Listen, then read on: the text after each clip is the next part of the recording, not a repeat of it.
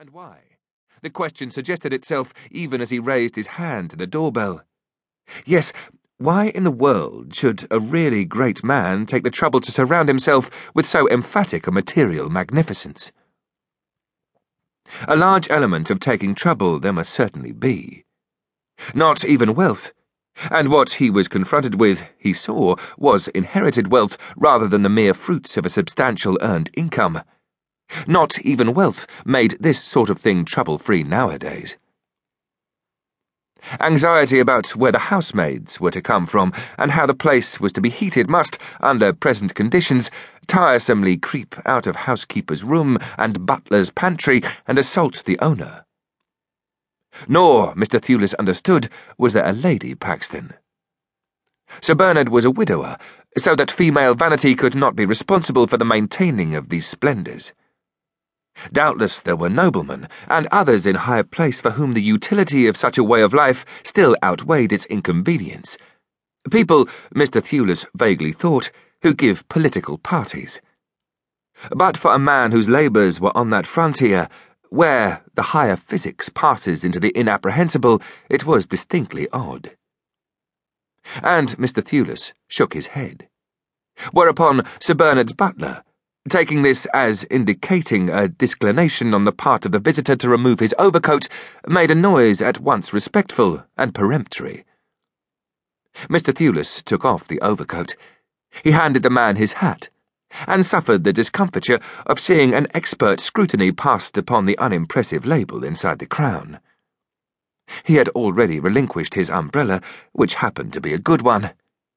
He had the impression that he was suspected of having purloined it during some momentary failure of surveillance in just such another resplendent place as this.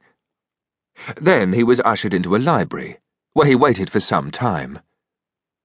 This interval, had he known it, was heavy with destiny.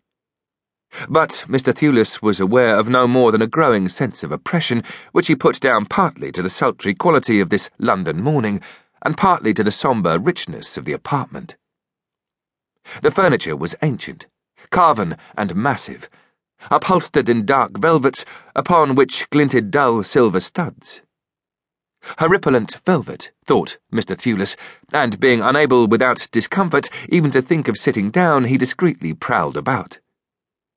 It must all be Spanish, he decided, even to the heavy presses sheltering the books. And, of course, both pictures in the room were Spanish Indeed, they were almost certainly the original work of Velasquez. Mr. Thewless was somewhat humiliated to find that his first impulse before these masterpieces was in the direction of financial calculation. Persons who moved more familiarly among private collections of old masters were presumably superior to this vulgarity. Conscientiously, then, Mr. Thewless elevated his mind to aesthetic contemplation.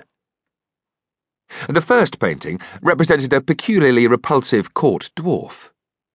The second was of a radiant little prince, dark haired and dark eyed, who clasped a formidable musket in his right hand and glanced slantwise out from a scene of improbable carnage among wolves and boars. It was a vision of the felicity of childhood, and the whole room, it suddenly occurred to Mr. Thewless, was contrived to contrast with it and set it off and this made Mr. Thewless uneasy. His uneasiness, in turn, made him feel bourgeois and provincial. And by this, his uneasiness was increased yet further. Caught in this unfortunate circle, Mr. Thewless found himself distrusting everything around him. He distrusted an eminent physicist who lived like a grandee. He even distrusted his butler. But this was absurd. Why should he nurse dark suspicions of a man simply because he had been impertinently curious about a visitor's hatter? Mr. Thewless realized what was happening.